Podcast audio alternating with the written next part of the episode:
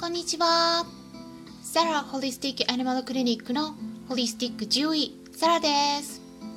本ラジオ番組ではペットの一般的な健康に関するお話だけでなくホリスティックケアや地球環境そして私が日頃感じていることや気づきなども含めて様々な内容でお届けしております今回は飼い主さんからいただいたご質問についてお答えしたいと思っていますが私の方では質問箱を用意していまして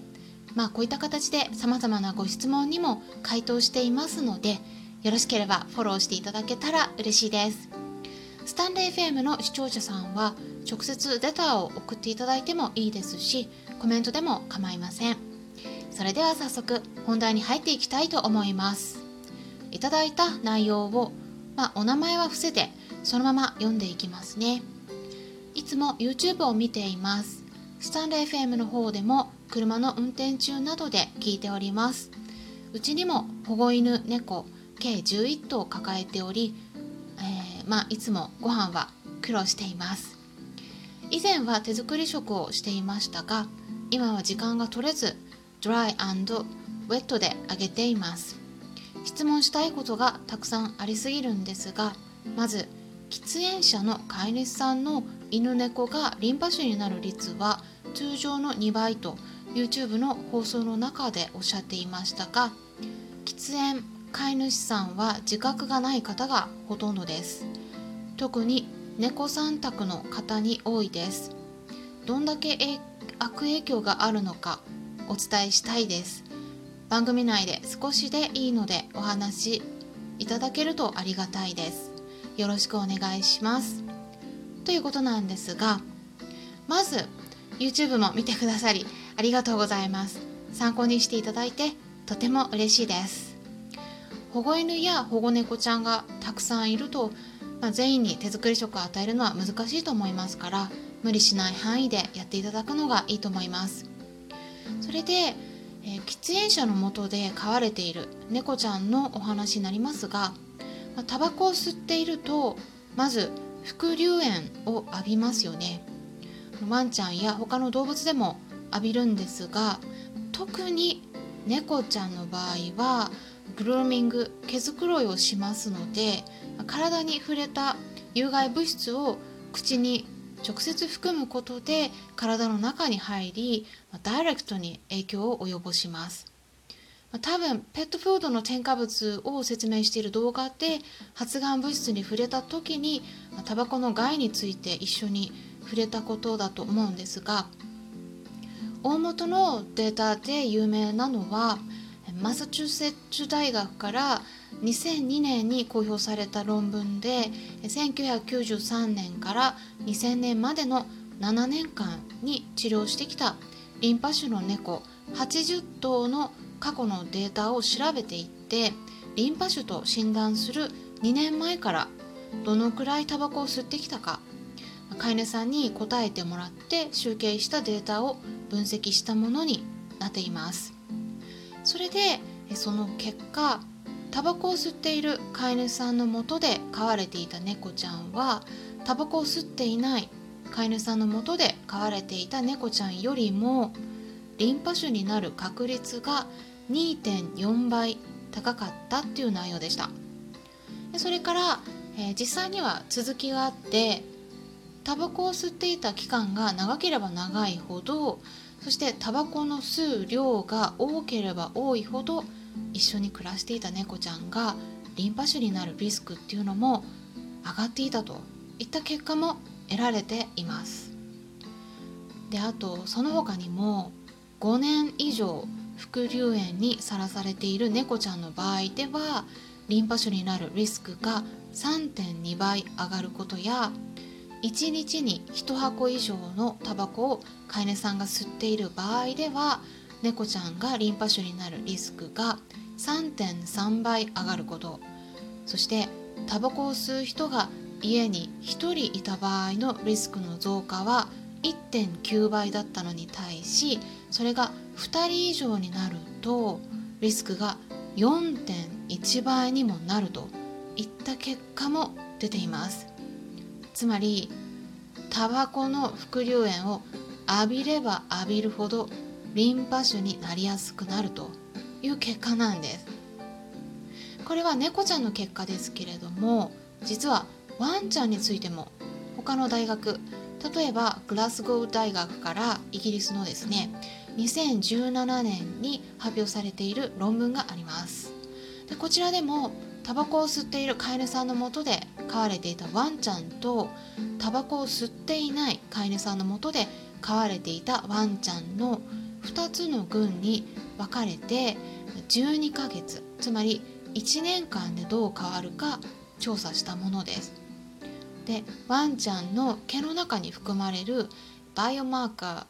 ー例えばニコチン濃度などといったものそれから飼い主さんに答えてもらった質問への回答を照らし合わせて分析した結果なんですね。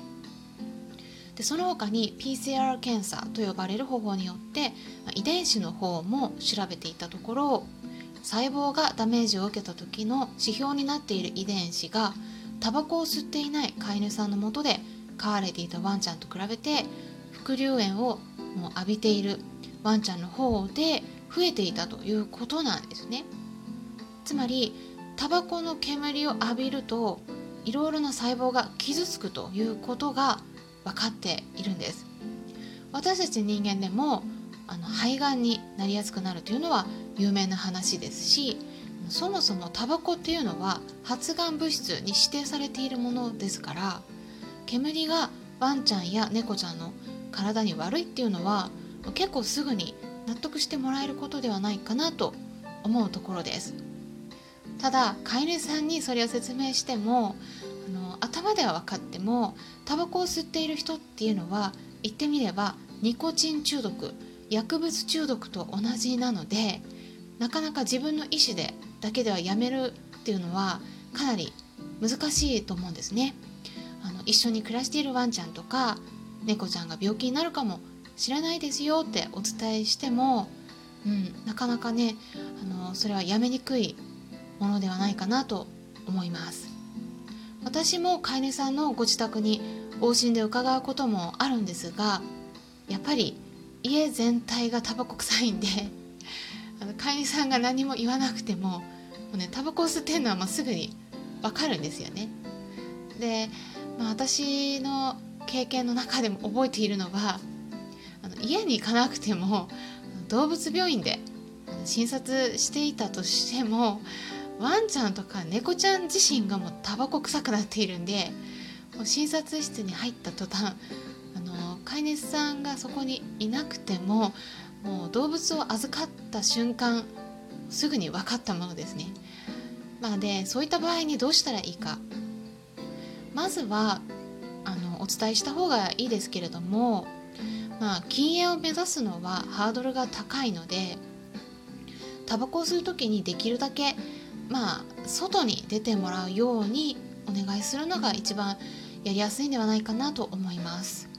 気を使っている方は換気扇の近くで換気扇を回したり窓を開けて吸っているっていう方もいらっしゃるんですが